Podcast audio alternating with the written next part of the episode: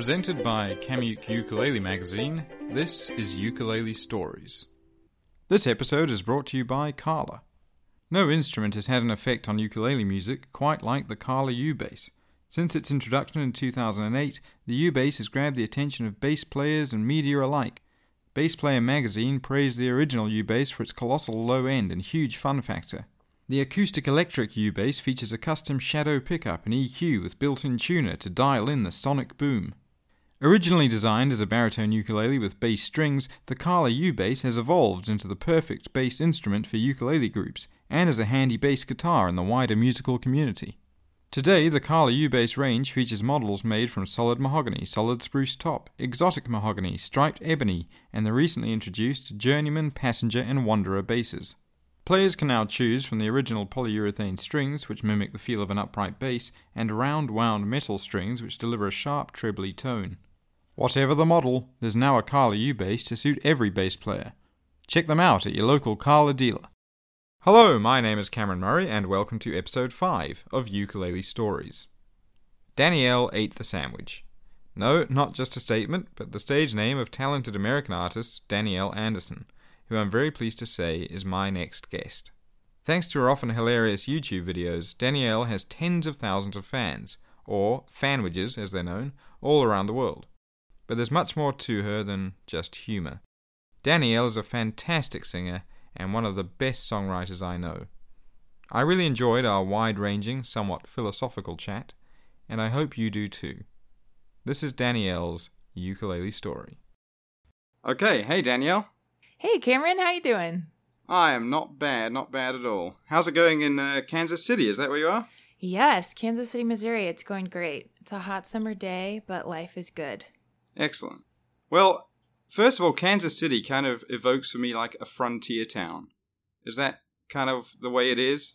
Yeah, that could be so. It's definitely in the Midwest, and um, there there are probably things that would remind you of of like the settlers and pioneers here uh, and like the prairie it's on the plains so it's flat and or it's it's right next to kansas which is very flat uh, as opposed to like the west side of the united states which has mountains and uh, and is desert so the midwest is nice and flat and definitely a place where pioneers hung out Hmm.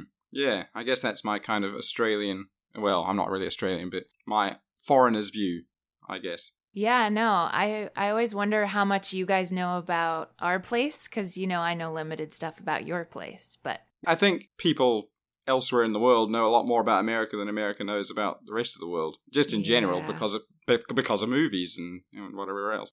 Yeah, but um, you actually grew up in Nebraska, right? I did grow up in Nebraska, so that's also a Midwestern plain state. They have museums in Nebraska that are like pi- Pioneer Village where it's like a recreation of um of early settlers and and wagons and stuff like that. And then I lived in Colorado for about 15 a little more than 15 years and that's where i got my start in music and so i've been from a few places now but i'm currently living in kansas city why did you make the move from nebraska to fort collins in colorado I moved when I was still a kid. So my mom moved um, to Colorado for a job promotion, and it was something she always wanted to do, a dream of hers. So I moved under her roof because uh, I was in eighth grade. And then um, I stayed for college.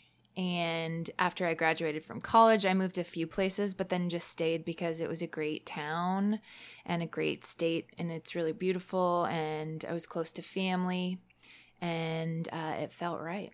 Nice. Let's get this out of the way early because uh, people, well, they might ask. I don't know. I mean, this is going out to mainly ukulele people, so they probably know the story already. But why Danielle ate the sandwich? Yeah, that's such a good question, and it's it's so it is, and it's such an everyday thing for me that sometimes I forget how wacky it is. Um, my my given name is Danielle Anderson, and I just didn't feel like that had a showbiz ring to it, and I didn't want to be just another songwriter with a first and last name. Uh, so I thought, what should I do? Should I make up a fake name for myself, like a, a Madonna or something like that? And I thought, no, I like my first name, and um, I think food is fun to look at as far as illustrations or pictures of sandwiches and pizza and hot dogs. And so I was kind of going through the list of food. Uh, and I thought pizza was too cool and hot dog was a little too sexy. And I thought about sandwiches and I was like, oh, it's nice and colorful. They come in many different shapes and sizes and price ranges, and it has a nice sound to it. Danielle Danielite the sandwich, sure, why not? And I picked the name when I wasn't really sure that it was something I'd be doing for my career and for such a long time. So it was definitely kind of hasty, if you will. I thought, sure, I'll just call myself this for the time being. Danielle ate the sandwich. And then it really stuck and kind of became the perfect name for me as far as I'm concerned. A lot of, I think, grandmothers have a problem with it. They think it's a little too weird, but uh, it sort of makes sense to me that it's it's not taking itself too seriously and it's sort of intriguing and hopefully memorable uh, just like me. Hopefully. I think that's true, and I think that's great because, you know, sandwiches can be quite creative as well. You can get creative with a sandwich. You can put anything Yeah. between bread and Yeah, it's a sandwich, basically. A hot dog between a sandwich. exactly. Go nuts. Go nuts. Crazy. Um, do you have a favorite type of sandwich then? Yeah, I I actually had a veggie sandwich today. Uh huh. So just vegetables on some bread, but Yeah. I really like the classics, uh, grilled cheese and peanut butter and jelly. Yep. I I say those when people ask because those seem like safe safe territory. And a lot of people are disappointed. A lot of people ask that question too. What's your favorite sandwich? And I think they want me to say something more luxurious, Exotic. like- yeah, like a fine meats, lots of fine meats dripping with Dijon mustard, and they're always sort of disappointed. Or I think they're probably hoping I say their favorite sandwich. Well, I I- think stick sticking with the classics, you're probably uh, more likely to hit on their favorite as well. So you you know you're you're playing it right. Yeah. Thank you, thank you so much. no problem.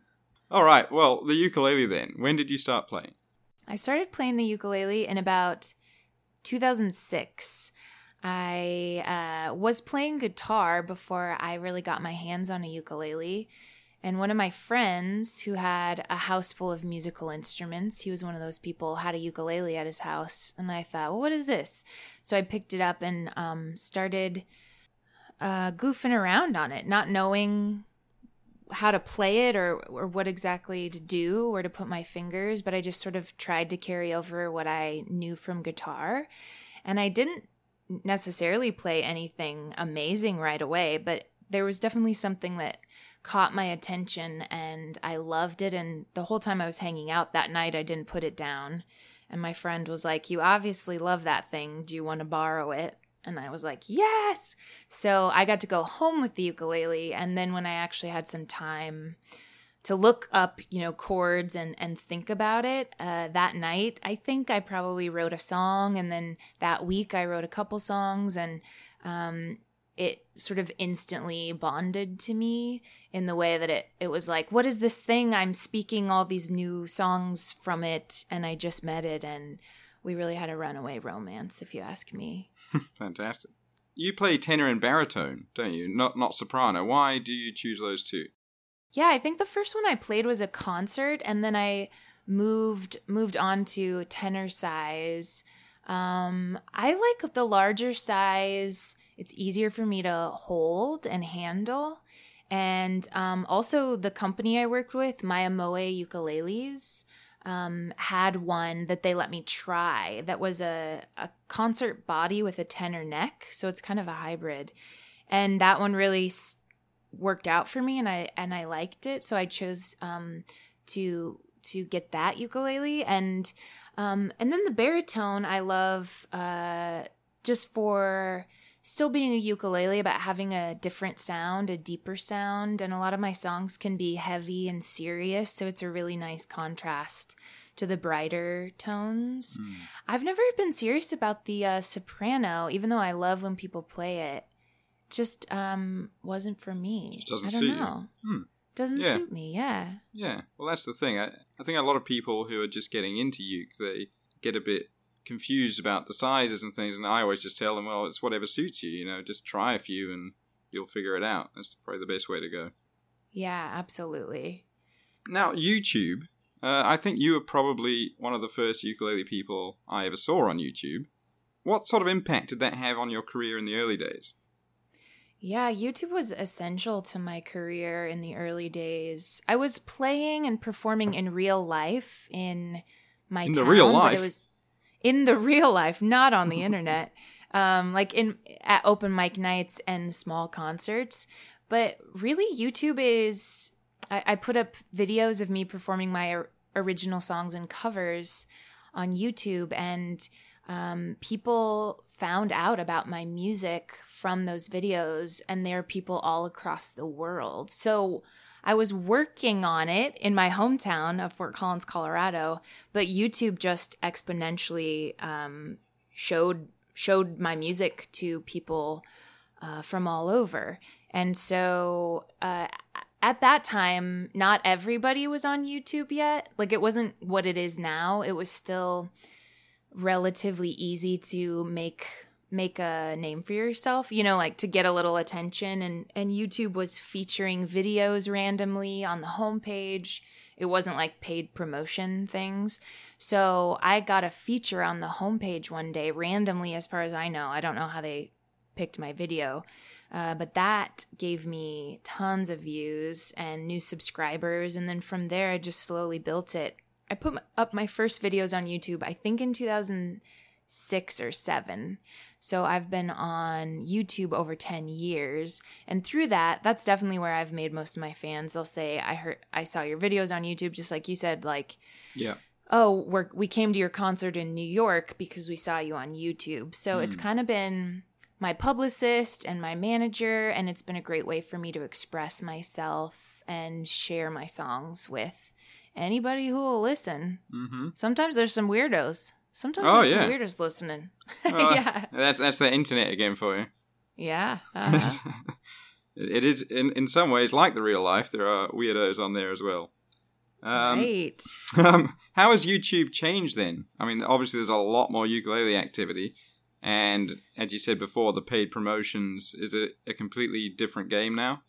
I think it's harder to get noticed, and the people that I see getting noticed are really well, they're high quality. Um, and so I, am, I imagine a lot of them have put a lot of money and effort into the videos they're releasing. And that's great. I think a lot of them have production teams and editors. Some of them are still doing it themselves. But when I was doing it, I was doing it with my webcam and you know like i wasn't i didn't have a lot of amazing recording equipment. It was really just about the performance and the song. And i don't think that that would go as far today. I think it has to be a little more buttoned up in a nice shiny package. And like you said there's so much out there it's hard to make a wave of your own. Mm. I say this to people who i meet who are trying to get footing on YouTube and they're like, I just put up my videos and I'm not getting any views. And it's like, yeah, it's, it's difficult when you first get started, but keep doing it. It's worth it. And um, so, and I think it's changed. It feels like a TV channel now. You know what I Mm. mean? It, it feels like there's advertisers and it's sort of um, Yeah. a different a different game and i don't think that's necessarily bad it just it just f- feels like it got really big and and the the big the companies play on youtube now and when i was on there i don't remember that that was really happening yet i'm sure they just initiated ads and you know some things were starting to shake out but it so- still sort of just felt like a kind of organic internet website that a lot of people didn't even know exactly what was going on. Like, what? You just put up your videos on YouTube? So it was kind of cute back then, you know? Just that weird little thing I did. Well, and, and the reason you became so popular on there is because of your sort of lo-fi, endearing videos and and humor. I think it was a huge part of it. Um, Yeah. What sort of role does humor play in your life generally and in your career? That's a great question. Thank you for asking a great question. I love humor, and my songs are often serious and very sentimental and emotional, but I always try to put a little bit of humor or cleverness into my writing. Um, in my stage performance and the YouTube videos we're talking about, I try to incorporate humor to almost give people a a break, a breath of fresh air from what can be very serious content. And myself, I mean, Danielle ate the sandwich comes from who I truly am as a person. I'm pretty wacky. I've always got an idea up my sleeve. I'm always saying stuff like, "Well, it'd be funner if we put on hats hmm. and walked in, hmm, hmm. you know, blowing blowing whistles, uh, or trying to make games when when a conversation might be getting stale. I I've got a colorful house and it's full of costumes and so something that I'm always aiming to do is make things a little more fun and personalized and silly and to do that in my videos I think gave appealed to people because it gave them the excuse to do that too. Like oh well, she's being she's not taking herself too seriously. We want to we want to dig into that and have fun too. Mm. so for me i'm actually i'm currently trying to pursue comedy a little bit more. Songwriting has always been the the majority of where my energy is headed and um i've enjoyed doing the comedy stuff so much that i'm kind of leaning into that more and So, sort of stand up or? I would love to perform stand up. That's always been a dream of mine. So, yeah, writing stand up. I'm taking improv comedy classes and p- performing that a little bit. And then thinking about writing. I haven't made a YouTube video in a while. Uh, so, I haven't done like a sketch. Like a lot of the YouTube videos feature little skits in front of the song performances. And it's like, oh, what could I do this month to do something weird um, and funny and something that doesn't quite make sense but but improves your day a little bit to see so yeah i'm trying to lean into that more i i'm a i'm a late bloomer so like being a musician was hard for me to sort of accept and go oh hey i'm doing this i'm good at this and i'm just getting to that place with comedy like i really enjoy this i think i'm going to study it and try to get better and then maybe someday i could say i'm just as much into comedy as i am to music so that's a new exciting thing i'm doing Well, we- we all look forward to that. Um, you spoke about songwriting there for a second. How do you actually approach songwriting? Do you have to force yourself to sit down and write? Yeah, that, that's another good question. As I've grown older, um, as a songwriter, my process has changed. So I'm currently in the middle of figuring out what it is my process looks like. When I was younger and in the past, I was just writing songs often, and I and I they, I was very prolific, and I um, to this day I've released seven albums. Um, so it was never an issue. I was always just writing and I got inspiration and I was making work and being productive. And it's been um, a few years since I've really felt great about the new content I was writing. And uh, my last album, um, my last album of new original music was released in 2016 and i just put out a live album this year um, but it was kind of repeats of some of the the greatest hits if you will. So i'm i'm learning that uh, i'm still creative and i've still got things to say but i'm trying to establish uh, a more steady and sustainable daily practice of writing. I'm actually in the middle of a it's a project called June Song a Day, where it's led by my friend who's also a singer songwriter and ukulele player, Sky Zentz. And we just write a song a day and share it in this online group. And you can listen to other people's things and comment on it. And the goal is to write one fairly finished song a day. So I've been doing that and keeping up with it. And that's a great practice, you know, because some days you write and it's not good and it's like this song isn't going to go anywhere or this song is totally wacky and not my usual style but then there are definitely a handful of songs that are really standing out to me as as good uh, good children that will hopefully um, come into the family someday so i don't know what my process is right now uh, in the past it's been I was a very dramatic and emotional person, so everything inspired me to write a song. And then I think as I'm growing up, I'm getting a little more stable and a little, honestly, just sort of, I, I've said a lot already. So it's like, what do I want to say now? And how do I say it in a new way that feels fresh and true to who I am becoming?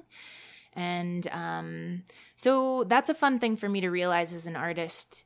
Uh, I'm evolving, and that doesn't happen overnight or naturally. Sometimes you really have to work on it.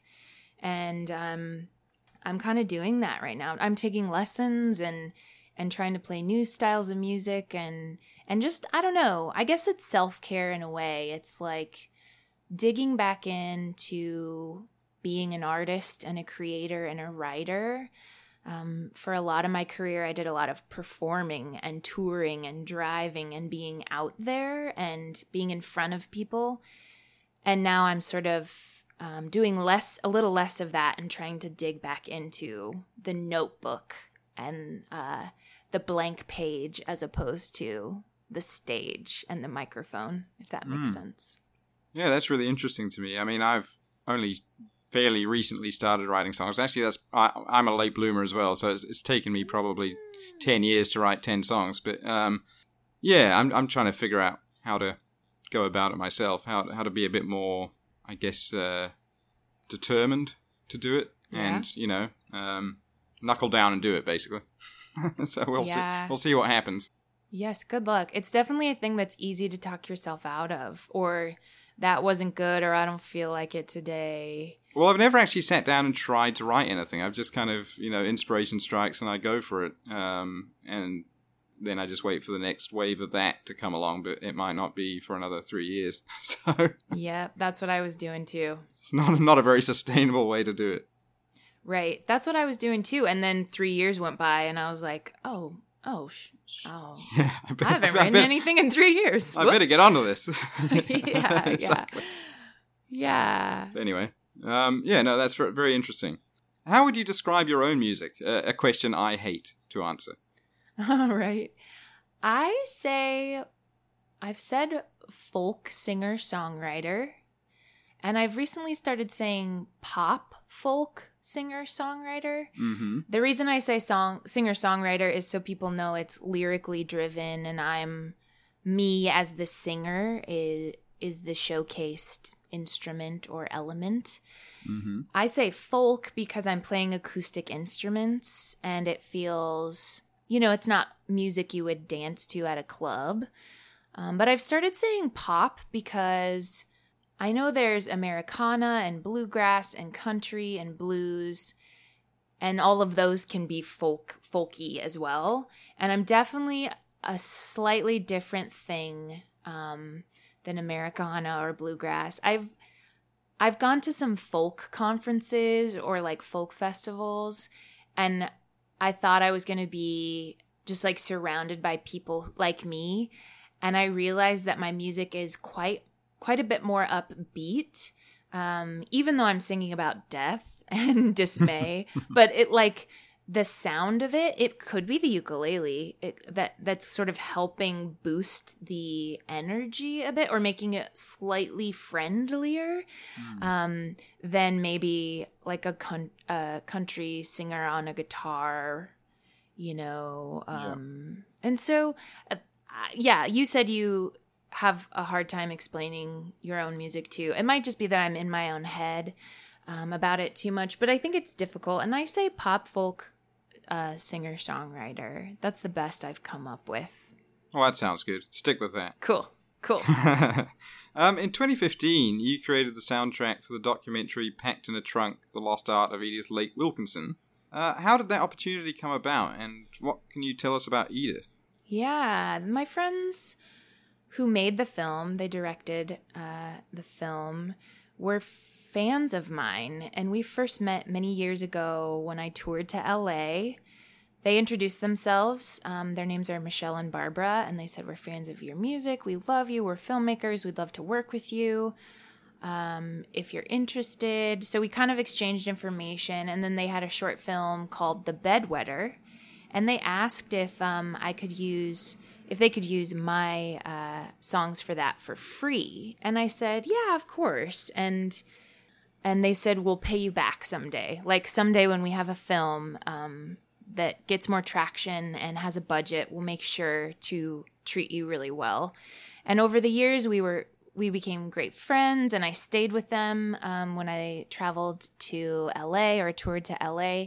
So they got the opportunity to make the film when two two more friends of theirs, um, Tess and Jane, the women in the film, um, had the idea to sort of make make Edith's story into uh, an actualized thing. And then they reached out to me and just said, "Would you be interested in this?" So it was kind of a friends friends helping out friends and fans who became friends and they randomly found my music on the internet one night um, just sort of searching for for the name just searching the name Danielle because they had a family member they loved named Danielle that they lost. So they were searching Danielle's on the internet and they found me, which I think is really sweet, uh, really amazing that they found me that way.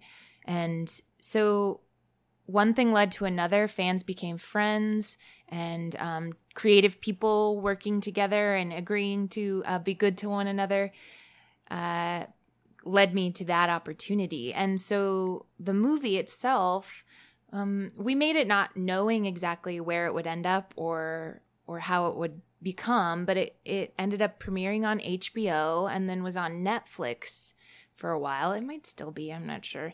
But um, the film is about Edith Lake Wilkinson, um, an artist, and the great aunt of the woman who kind of stars in the film, Jane Anderson, and she um, uncovers and tells us what she remembers about discovering uh, an attic full of Edith's paintings, and then they kind of retrace the step of steps of what happened to Edith, who lived and painted in the early 1900s, and then was kind of mysteriously put away into a mental facility, and she was never heard from again. So the movie is about that, and I was asked to write the songs for the film. And i had never done that before and i knew the imp- the story was so important to everybody involved and um, it felt like such a a heart and soul storyline you know? It wasn't just like a cartoon about a dog. And so i took it really seriously and was very nervous but i think it all worked out perfectly and i, I feel very honored to be to be and to get to use my gift to help tell someone's story. Like songwriting for me has mostly been about telling my story. So writing the soundtrack to Packed in a Trunk, The Lost Art of Edith Lake Wilkinson became another level of using what I do to help someone else um, share their story. And I I thought that that was a really important moment and teaching moment in my life. I had, before I moved to Kansas City, I had a framed photo of Edith Lake Wilkinson in my office in my music room and I would just sort of like look at her and talk to her occasionally like what do you what do you think Edith? And she never visited me. I kind of believe in ghosts. She never um nothing spooky ever happened but uh she she was a big she was kind of like um a voice in my head or a you know like I don't know, a fairy godmother. Not not so much that, but just um, I thought An about her often, and yeah, that, there you go, an inspiration. Yeah. Wow, and that's something you would uh, like to do again, perhaps. Yeah, absolutely. I think I learned a lot that first time, and I hope I could go into it with a little more confidence. The filmmakers are actually working on a new film called It's Not a Burden, and we're talking about making some songs together for that as well. And the new film is actually a documentary about um, grown up children caring for their elderly parents. So, this sort of thing of taking care of your parents once you're grown and they're now senior citizens, um, and the amazing things that arise um, when you have to do that and and care for your own parents who cared for you. So, mm which is a, a big part of Asian culture uh, and always has been, uh, but it's kind of coming into the West now a little bit. Yeah, they they tried to interview all types of people and all all types of family dynamics. They've been traveling across the country, um, interviewing people. I'm not sure if they went international, but yeah. And um, my own family, my my mother. Um, and watching my mother care for my grandmother as she got older and needed to be put into um, an assisted living facility like a nursing home and um, how difficult that was for both of them and you know wondering if they'd made the right choice. And um, so it was fascinating to watch and i know i'll have to do it with my parents eventually. Uh, and a lot of us will have to do it with our parents and it's just one of those things you rarely think of until it comes and then you go yikes i wish there was a documentary film about this to make me feel better and my friends are on it. My friends are on it. No that's a really important thing. That's interesting. Um, you, you spoke a little bit there about uh, using your gift to uh, bring the music to life for the documentary. When did you realize you had a gift? When did you write your first song? I wrote my first song when i was very young. I would say probably seven or eight. And it's it was bad. It was a bad song, Cameron. um, it was called Mr. Lender's Bagels Guy, which is a brand of bagel here in the U.S. It was. I'm not even sure if it is anymore. So, so even back then, you had sort of uh, marketing in in in mind, yeah. Right. I've never thought of that. You're so right. It was always about bread um, bread is the main source of inspiration. Corporate uh, sponsorship. Right, right. But it was to the tune. I was just sort of parodying, parodying the um, the song from Aladdin. Never had a friend like me. Mm-hmm. Uh, so it was like basically to the tune of "Friend Like Me" from Disney's Aladdin, but it was called "Mr. Lender's Bagels Guy." That's the first song I remember writing, and I remember like singing it to my sister Amanda at my grandparents' farm being like, Man, I wrote a song, you gotta hear it. and she was nice. And She was like, she wasn't like, Danielle, that's a bad song. Um, and then through elementary school, I had notebooks of lyrics that I often sung with like Casio keyboard beats, you know, just the little beats installed on the keyboard. And um, and then I got into guitar playing when I was in high school. So then I wrote some songs on guitar and I, I always loved creative writing and my family always encouraged me to be musical so it was kind of natural to put the two together. And i was always writing but the thing late bloomer um, the thing that took all the longest for me is admitting that i was doing it and the bravery to share it with others. So these were a lot of secret notebooks and a lot of secret songs that I didn't really share with anybody. Maybe my sister, maybe my best friend in high school, Alexa. I remember um, playing some songs for her, and everybody was nice about it. You know, I never got super negative feedback or or some grouchy teacher who told me I didn't have the talent or anything. I was just very shy and worried um, that I had any ability at all or that I had anything to say and who would want to listen to me and who do I think I am. So it wasn't until I was in my early 20s that I really started doing open mic nights and performing publicly for strangers who weren't my friends and family who would like absolutely have to lie to me even if it was really bad. So that took me a long time. I've always been writing songs, but the sharing of songs feels actually like a relatively new I've been sh- I've been sharing songs f- not even for half of my life, you know what I mean? I've been alive.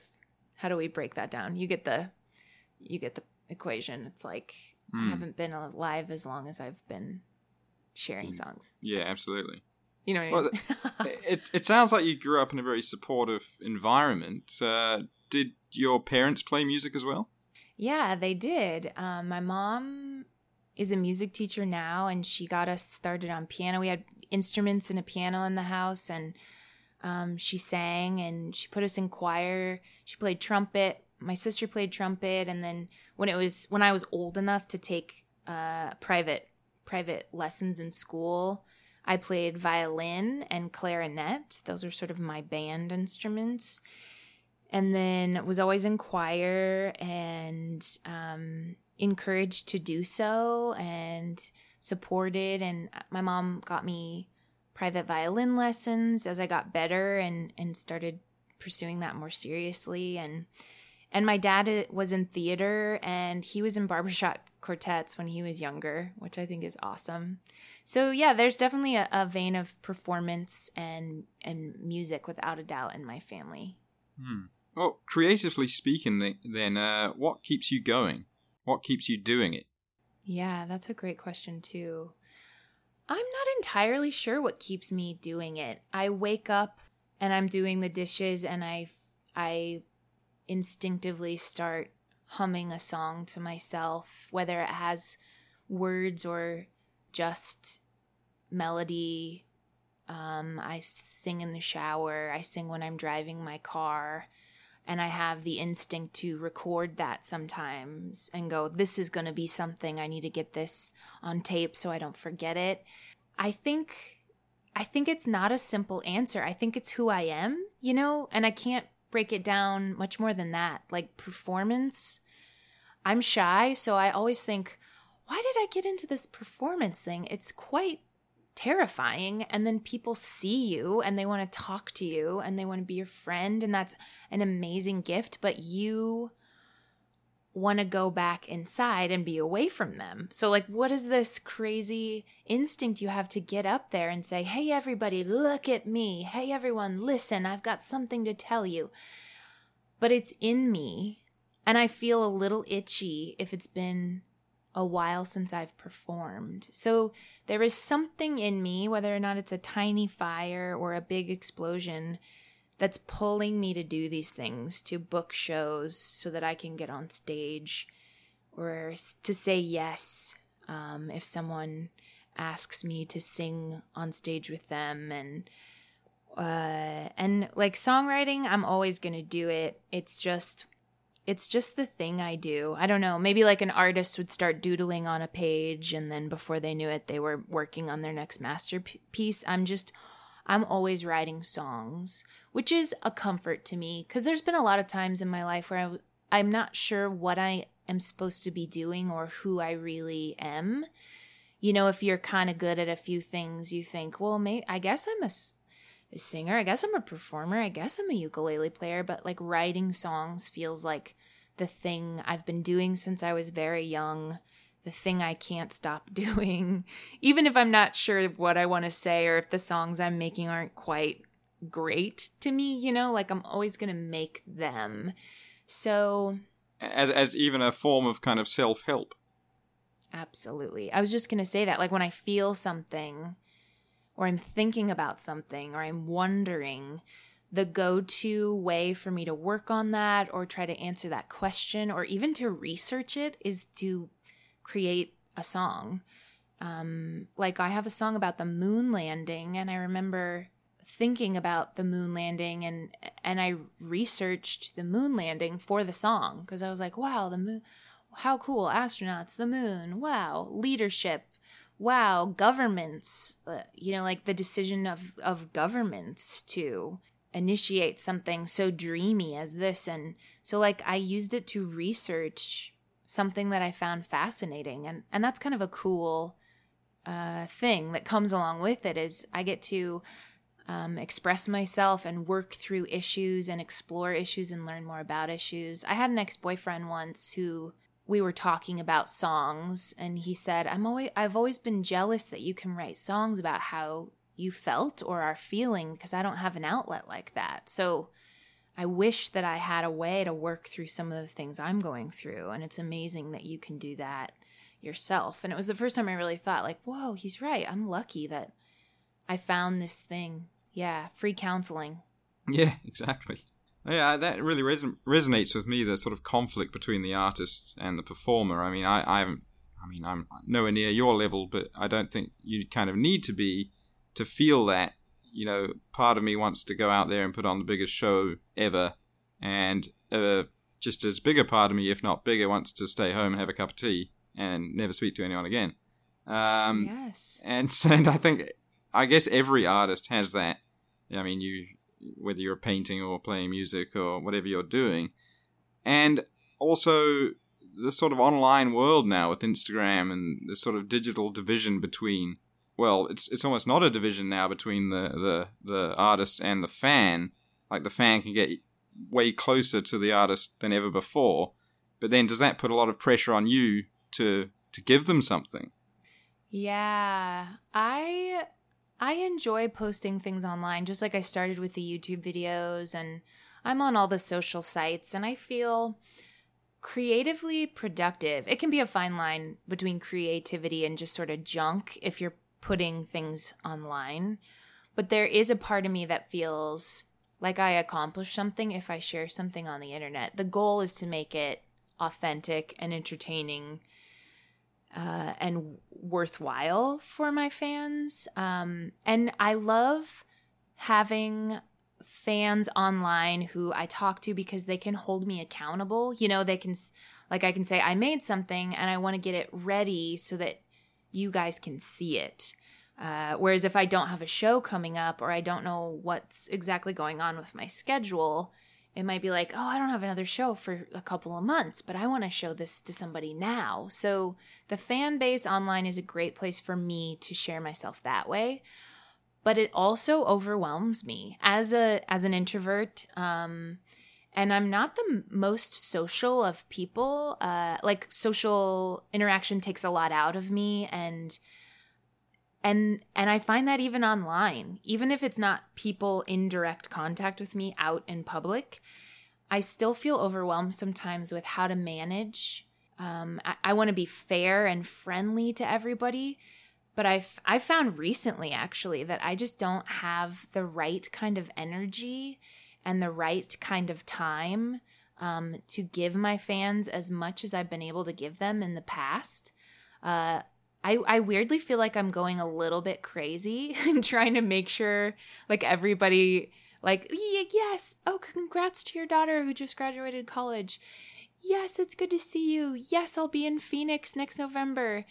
Yes I did see that uh Jake Shimabukuro video thanks for sharing yes you know and like it's awesome to have these people who want to share things with me and check in with me and see how I'm doing and when I'm coming to the next thing but there's one of me and thousands of them.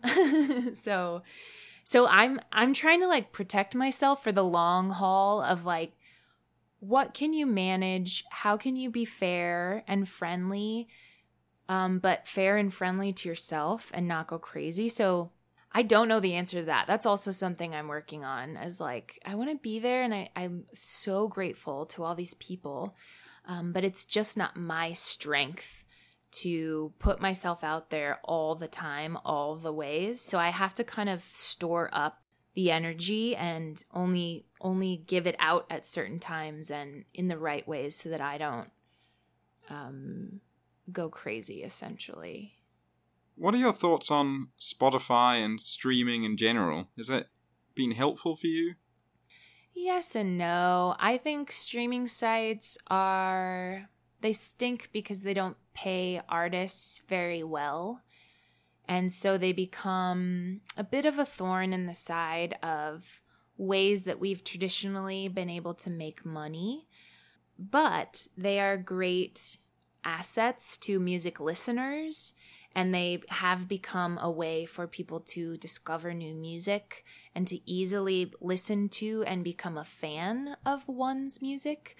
So they're ultimately assets in um, in collecting fans and I think nurturing a, a fan base. But the problem that I see, the biggest problem I have, is that they're teaching fans, they're teaching this new generation of fans that you can get what whatever you want for a low amount of money that mostly goes to the company, not to the artist.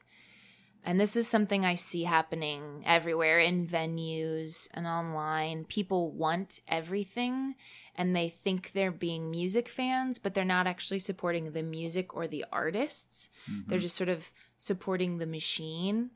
And I'm not saying that the machine is bad and needs to be taken down. It's just like if you stream an artist's music on Spotify, think about buying it one time on, you know, uh, a program like iTunes or uh, wherever you download music, even if you don't prefer to listen to it on iTunes. Um, but that goes a long way. Even buying one track from an artist will pay me like 90% more than Spotify will in like I make 4 cents a month from Spotify, you know what I mean? or not that's not true, like 4 cents a song. But like if I did I did a little post on Facebook a few months ago that was like if if all of my monthly, you know, I think I had like 30,000 monthly listeners, which I think is great.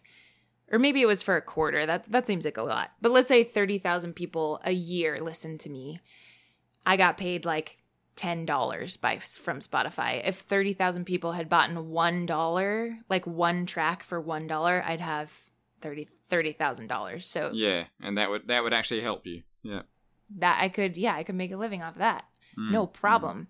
But that's what's um that's something I'm trying to do is to be kind about it, but to teach people like this is what Spotify does good and bad and like these are ways you can support art and I believe that people want to support art and are are good music fans and good people and if they knew more about it, they would feel um, more inclined to do it in a different way. So, yes, listen on Spotify. I use Pandora actually more than Spotify, but I do try to buy the album of artists if I can.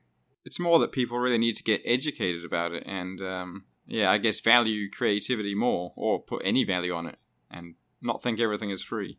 Yeah, yeah. And the same goes with live concerts. It's not just Spotify or streaming on the internet. I think a lot of people either don't want to pay a ticket price or don't tip, don't think to tip if an artist is playing for free, even if they're busking on the street or passing the tip jar at a gig. Or I notice a lot of people talk during shows. And I get that if we're in a bar and it's a social set- setting, you want to have a conversation with your friends. Um, but I do think there are situations where it's a listening room. And if you're talking during someone's performance, it's just the most rude thing I could ever imagine.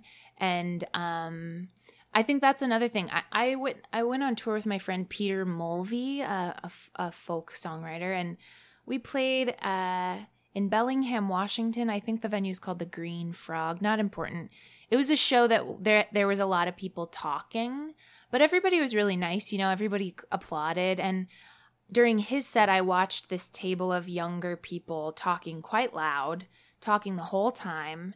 They would break to clap, and then afterwards, they came up to both of us and said, You're amazing. We loved your set. We're live music fans. We want to see you again. And I remember being surprised because they weren't really paying attention to any of it.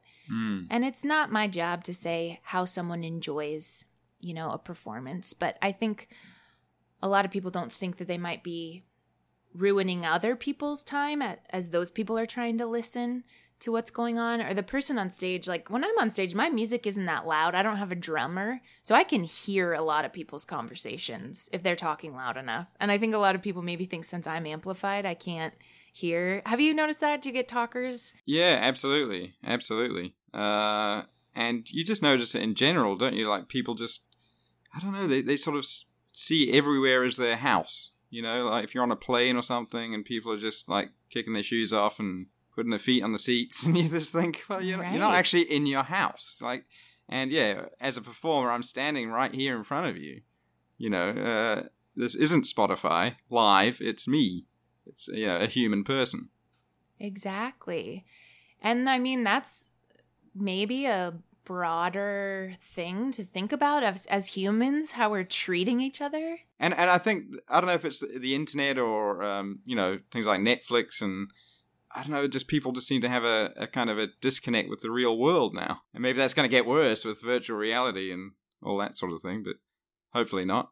I teach performance workshops at ukulele festivals. And one of the things I say is like, if you're trying to get better at performance and you're up here, you know how scary it is. So please remember that when you're an audience member. Like anybody who's brave enough to get on stage and say, I've been working on this thing, even if they're bad, even if they're the worst open mic night musician you've ever heard, they're still opening up to this greater force of like, I'd like to show you something. Yeah, massive bravery in that. Yes. And I think we should go, hey, let's give this brave soul some some respect and see what they have to say. And like that's a big deal. So it's not hard for me to turn, to stop my conversation, to turn and look and definitely clap um, when someone has the guts to be brave on stage. It's a big deal. And I think it's it's a shame when people are just talking through it. I think what else do you do that I would find disrespectful? I bet you've just got a load of things that bother me about your, your personality. Another bugbear of mine is especially at, at uke festivals uh, is artists not supporting each other, whether they're in a group or well, it's usually more if they're in a group. I guess they'll, they'll get up there and they'll do their set and they'll be really happy with it and people will like it. and then maybe I'll come up next, or there'll be another solo performer coming up next, and then they'll just go. They'll just disappear because they've done their part, and you know they're happy with that, but they're not there to support other people, which annoys me. Yeah, that annoys me too.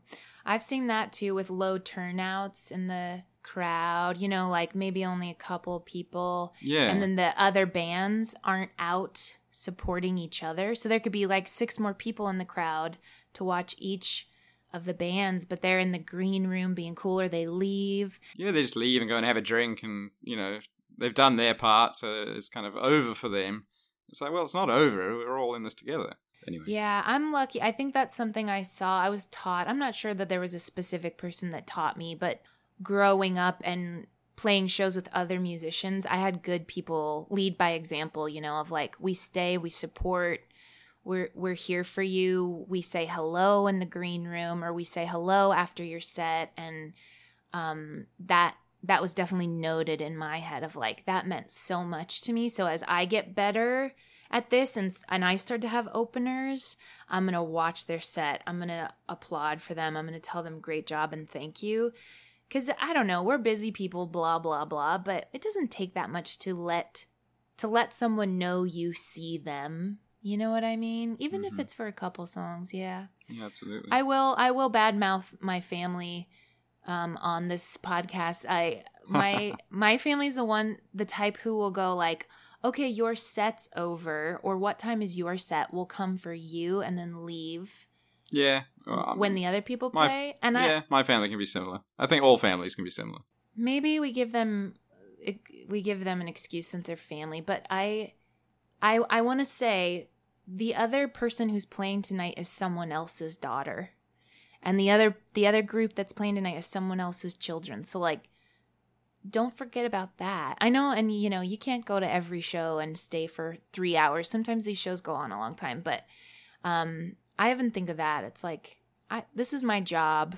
I'm gonna i'm gonna come at the beginning and listen to the first band and stay till the end if I can and listen to the last band and try to be a part of it. Because it's an honor to be a part of it all. And yeah like we were talking about before somebody's somebody's saying to us the human race and the universe hey I think I'm going to get up stage get up on stage be brave and I have something that I think you might want to hear and I think that's incredible Mm, absolutely.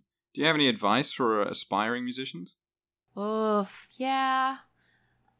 I think performing is really difficult for me anyway, because I was shy. And I think you have to practice performing just like you do songs. So you have to get up there and do it a few times before it starts to feel right and you figure out the, the way you want to do it. As far as a music career, like making money as a musician or starting to book shows or figuring out exactly what you want your path to look like, I think different strokes for different folks. Like, uh, my career was very indie DIY, and I booked everything myself. And I kind of, I saw other people doing maybe dive bars, uh, and I did coffee shops because coffee shops didn't take a production fee. Um, so like I saved money or I made more money by avoiding um, venue fees, you know, and that wouldn't work if I had had a band that needed amplification everywhere I went. So I think you you can make up your own path if the way that other people are doing it doesn't feel right to you, and if uh, if you don't know what to do, copy someone else's path. I've definitely just like Google searched artists like me or artists I look up to to see what venues they're playing and the routes they take around the country to go like, "Oh, I should make a tour that looks like them and I wonder if I could get in that venue." And um more than anything, I think you have to be a bit driven and I don't know what it was in me, but I was just like, I'm going to book a show. I'm going to book a tour. I'm going to figure out how to do this. So if if the opportunities aren't coming to you, if you feel like you're not being booked or if you feel like there's not a good venue in your town where you can play and do the thing uh, that suits you, like create your own opportunities. And it won't happen overnight, but it'll I think it feels good to feel like you're chipping away at the block as opposed to waiting for people to come to you or doing something that other people are doing that's not quite right for for your sound or or the way you're expressing yourself. So I'm a big fan of good old fashioned hard creative work. Like y- you come up with what you want it to look like and how you want it to be. And that's hard. It's a lot of work. Hmm. Who do you look up to uh, in the music business? Yeah, I look up to my friend Peter Mulvey, who I uh, mentioned earlier. He's a singer songwriter He's been touring for, I think, 20 years, maybe even more. He's released like over 20 albums of original music. He's an incredible stage performer. He tells stories that are thoughtful and funny. Um, he's got amazing wit, and he's always treated me with such kindness and respect. He's definitely um, more successful and knows more than me, but he's never belittled me or made me feel like the junior. You know what I mean? He's Mhm. always treated me as his equal. Hmm. And that just like rings so true to me of like, I want to treat people not like, you know, you, you meet people, you play with your heroes, and they say, Oh, you're doing such a great job. Keep at it. You're you're just so sweet. Keep keep going. Keep, Keep trying. trying. One day you'll get there. Uh, yeah, it's like, oh, that's not what I wanted to hear. I'm already doing it. Yeah, but P- Peter Mulvey has just always been like, hey, soldier. He calls people soldiers, like folk, folk musicians who tour were soldiers, and, you know, and he'll just say, like, hey, soldier. And he- yeah, he treats me like an equal, even though he's much, much wiser and experienced than me. I also love Katy Perry. um, I look up to a lot of like the female pop singers.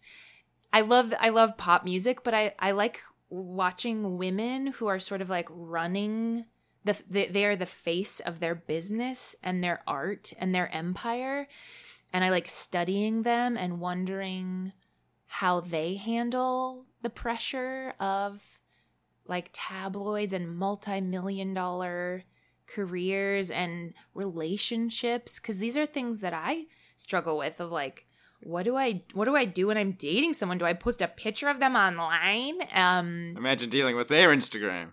I know there's so much hate, the comments that they get that just doesn't make any sense. So I do like looking up to the super big pop singers. Um and my friend Sky Zentz, who I also mentioned, we're doing the June Song a Day project. She's um she's someone I look up to as as far as like a female songwriter and maker who's passionate and creative and we are both as fierce as we are sensitive. So she's always been a really good sounding board for me to say like this thing happened at a show and I felt I felt great about it or I felt bad about it. What do you think? My friends Victor and Penny, uh, they're a duo who play ukulele and guitar. You might have heard of them. I have. Um, they're also touring musicians, so they've offered me countless advice and camaraderie on just like how crazy it is to be out there making your living on the road. So a lot of the people I looked up to are my friends who I call when I'm when I'm upset or when I'm inspired and um, and that's really cool to be surrounded by people I'm looking up to and learning from. Who do you look up to? Who do I look up to? Oh, I hate it when the, the guest turns it around on me. Who do I look up to? Gosh. Um. Well, you know what? Uh, have you heard of Steve Poltz? yeah, I have. Yeah, yeah. He's he's one I look up to because I, I randomly saw him at the Canberra in Canberra here in Australia at the National Folk Festival. Had no idea who he was and just stumbled upon his show. And he was just so engaging. He had the the audience in the palm of his hand, just telling stories with you know telling actual stories and and song uh, stories through his songs, and just had an incredible energy and confidence about him that I really look up to. So I, I I'd go with Steve Poltz. I think. That's amazing. I've definitely been clo- in pl- close proximity with him, but I've never actually gotten to meet him or see him perform. But everyone who who works with him or has seen him raves. So he just must be amazing. I work with a guy named Casey Turner who puts on shows in uh, San Francisco, California, and he always has Steve Poltz come around and, and work his house concert series, and it sounds like they're amazing shows. So he's going to be on my list of people to see and probably eventually really look up to. Well, look, you- you're also on my list because I mean you do incredible work. You do, and uh, yeah, yeah, it inspires me to put more of my uh, myself out there. I think. Awesome. That's a great way for me to inspire people. Um, that's something I think I hope for. I, I love like um if people say like well, I heard your song and I comforted me in a summer when I lost my mother or when I went through a breakup. But I also love the the feedback of like seeing you share made me feel like I could share or like I could create or that like, I could get up there and and go for it, which is very cool. Yeah, it is. It is, and it's very important. I think. What's your definition of success then? Ooh. It's changed for me over the years. When I first started, I did want to be famous. Not anymore. Not anymore. Um, I think I thought it meant a certain number, like numbers were big, YouTube subscribers, amount of money I made, comparing myself to others, like, oh, my friend on YouTube has this many subscribers and they got that many views. I want to be like that. And um, a great lesson I learned is not to compare myself to others, especially my friends on YouTube. But now that I'm older, and I have had some success, I would say, uh, I'm fairly.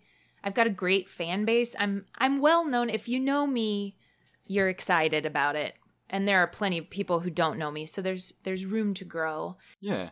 Well, you are famous in a way. Yeah, I kind of am. It's it's Yeah. weird to think about, but yeah, I'm on an Australian podcast right now. Like Oh, exactly right. Uh, you've never been to Australia, have you? I haven't. No. No. Well, you got to come out. I do. I do. I'd love to. Um, now that I'm older and I've had a bit of success, I think it's more just about being able to have a life that feels creative and authentic, which is a little more ethereal. It's harder to nail down, but like being able to make enough money that I can do art as a living or have enough time to do my art. And I want to have col- a colorful life and make stuff and have good good relationships with my friends and family and a good mental relationship with myself and um, I just kind of want to make stuff. Like, if it didn't have to be about money, making money, I would just wake up and be like, what am I going to make today? Maybe it's a song. Maybe I'll sew a dress. Maybe I'll learn a new craft. Um, maybe I'll make a, a time lapse video of my astronaut toy walking down the sidewalk. Um, but I just think it's fun to to make stuff, uh, and so the ability to make stuff um, that I want and that interests me is my definition for success. Okay, that's a great answer. Cool. Um, okay, finally then, in a recent tweet, you said you're trying to practice being proud of who you are, which really, oh yes. really struck a chord with me. Yeah, if you'll pardon the terrible pun. Uh, what, what, what, what did you mean by that? Yeah, I think I mean the tweet itself was inspired by take I'm taking time away from the stage this year, so I'm not performing as much and I'm not I don't have as many shows to advertise or as many things to put out there and in the past that's been the way that I've gotten a lot of um, compliments or attention or applause or way to go or you're amazing. So as I'm doing that less, I'm confronted with who am I if I'm not this person who performs on stages? Um, and I know that I'm worthy even if I'm not on stage. And I think it's valuable not to put too much importance into getting applause and compliments from people. Like, I always want to be grateful for that, you know, but if, if I'm looking for that and expecting that, that feels unhealthy to me. So the, the tweet of, I'm trying to be proud of who I am, I think is like coming to terms with who I am when I'm not on stage. And maybe when I am on stage, people form this idea of who I am. They think I'm well read and funny all the time and always in a good mood and always whip whip smart and sassy and and put together and that's not the case at all and i sometimes feel very simple and ordinary on a daily basis when I'm not performing, I feel ignored by a lot of people. You know, I'm not like stand I'm not like a woman wearing like a purple coat and um, a big green wig or anything. So on a day to day basis, I blend in. And sometimes that's scary to me because I do like to feel extraordinary. And I think we're all extraordinary, but sometimes it's harder to remember that if you're not getting a certain amount of attention. And that's like social media can be dangerous for me. And for everybody. Yeah, yeah, all of us. We crave that attention or that quick that quick fix of like I want someone to pay attention to me right now. I feel lonely. I feel a void. And so we post just to get feedback. So the the tweet is about that. Is about being like, Danielle, some days you don't ask for much. Some days you're not touring the world. Some days you're staying at home and watching TV and that's okay. And I I I have to convince myself of that because I can be hard on myself of like, you're not doing cool enough stuff. You're not learning enough. You're not interesting enough. And that's no way to talk to yourself. How did it strike a chord with you? Are you feeling similar or? Yeah, I think everybody is to some extent. Um, you know, it's it's it's tricky. Again, getting back to that thing of the, the conflict between artist and performer, as you say, you you kind of you you crave feedback and and applause and whatever else, but sometimes you know you're just not feeling it, and uh, I guess that yeah, it's it's okay to feel like that. Yeah. Hmm. Well, on that sort of uh, note, we should probably wrap things up, I guess. Okay. Lovely to speak to you. Excellent interview. And thank you for asking such thoughtful questions and reading my tweets. Twitter's actually my favorite social media. And yeah, because it's just sort of my thoughts. And Hmm. it does feel like one of the ones that is a little silly. Like, did I really need to tweet that thought? But it also becomes sort of my friend. It's like my friend throughout the day where I'm like, I, I had a thought and I don't know where to put it. I'd like to put it on Twitter because I, I want to share it with somebody, but I don't, you know, I don't know. So it's cool that you're reading them and um, thinking about them and, and they're potentially reaching you. So on the flip side, social media can be dark, but it can also be a wonderful way to express yourself. So just all in moderation. All right. Well, then, what about uh, plugging things? I know you've been on Patreon for quite a while. Uh, people can support you that way. How, how is that a, a good way for people to support you, especially people who live in Australia? Yeah, Patreon is a great way to support me and other artists you might like. I've actually just started one myself, but uh, I haven't even I haven't even you know told anyone yet. I'm Cool, cool. now. I'm yeah, on Patreon. support both of us. Um, it's it's a way for fans to pledge uh, like a monthly contribution or a a per post contribution to the f- uh, the musicians or the artists or the podcasts uh, that they love uh, and and take uh, advantage of their art. And it's a great monthly in source of income for me, and it sort of fuels the projects that are a little a little less unseen. It it it helps pay for and nurture the the process of them as opposed to the show you know is like we buy the ticket or the album is done and we buy the album. But um, these things are sort of fueling like i'm taking guitar lessons and beatboxing lessons. I took voice lessons for a while. So i'm trying to get better and and um, the pledges on patreon help me while i'm not outwardly performing and sort of um, help nurture my career. It's especially great for international fans. So since I'm probably not going to come to Australia, I, I will be there soon, but maybe not in the next few months. So it's a great way to support me um, across across the the water. And then uh, I'm on all the social medias if you just want to follow along for my posts, my thoughts on Twitter. Um, I'm on Instagram, Facebook, and YouTube. I've got over 200 YouTube videos of me performing my original songs and covers, again with those wacky skits we mentioned.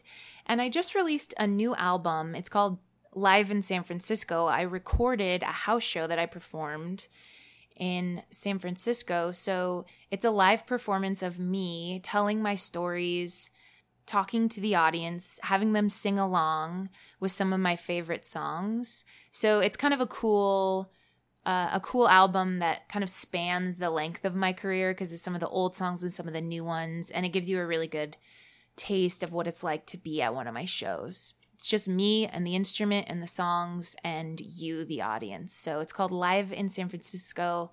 It's on all the places you, would buy and find music, including Spotify. It's also on iTunes, Google Play, Amazon, and Bandcamp. And then you can order physical copies on my website.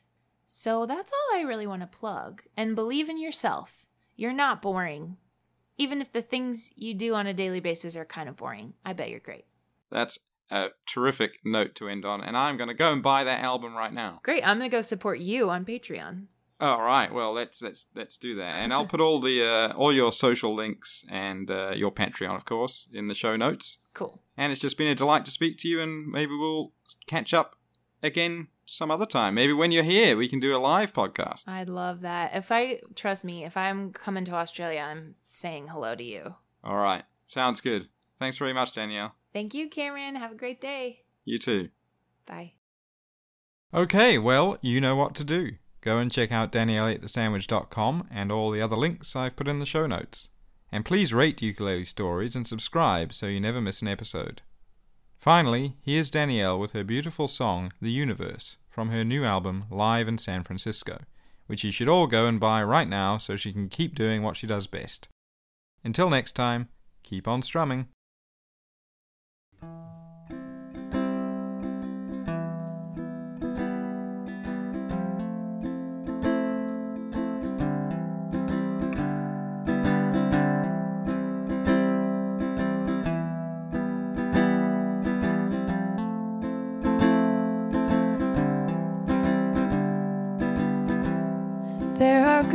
Across the universe wishing in a well.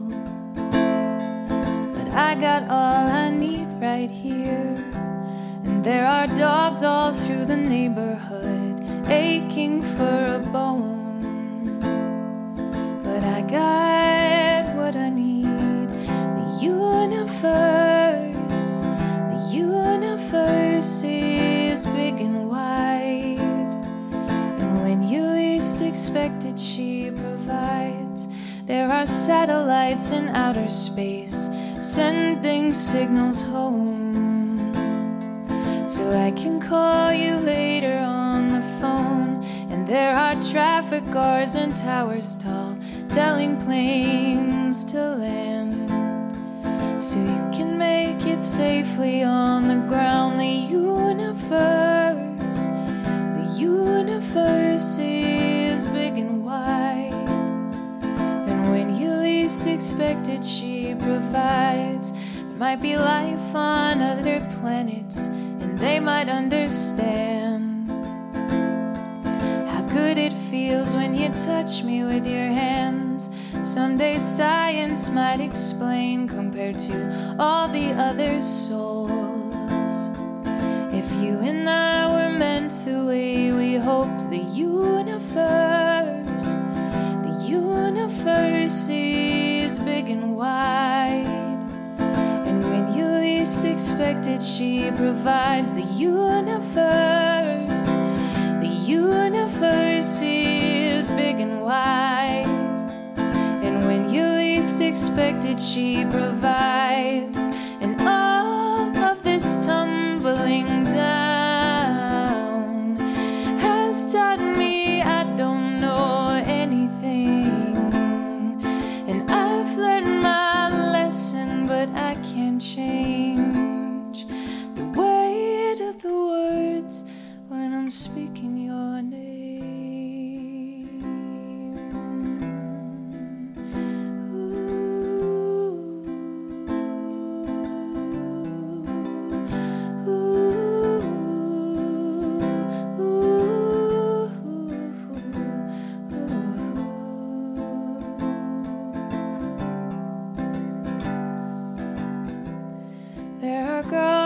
Across the universe wishing in a well.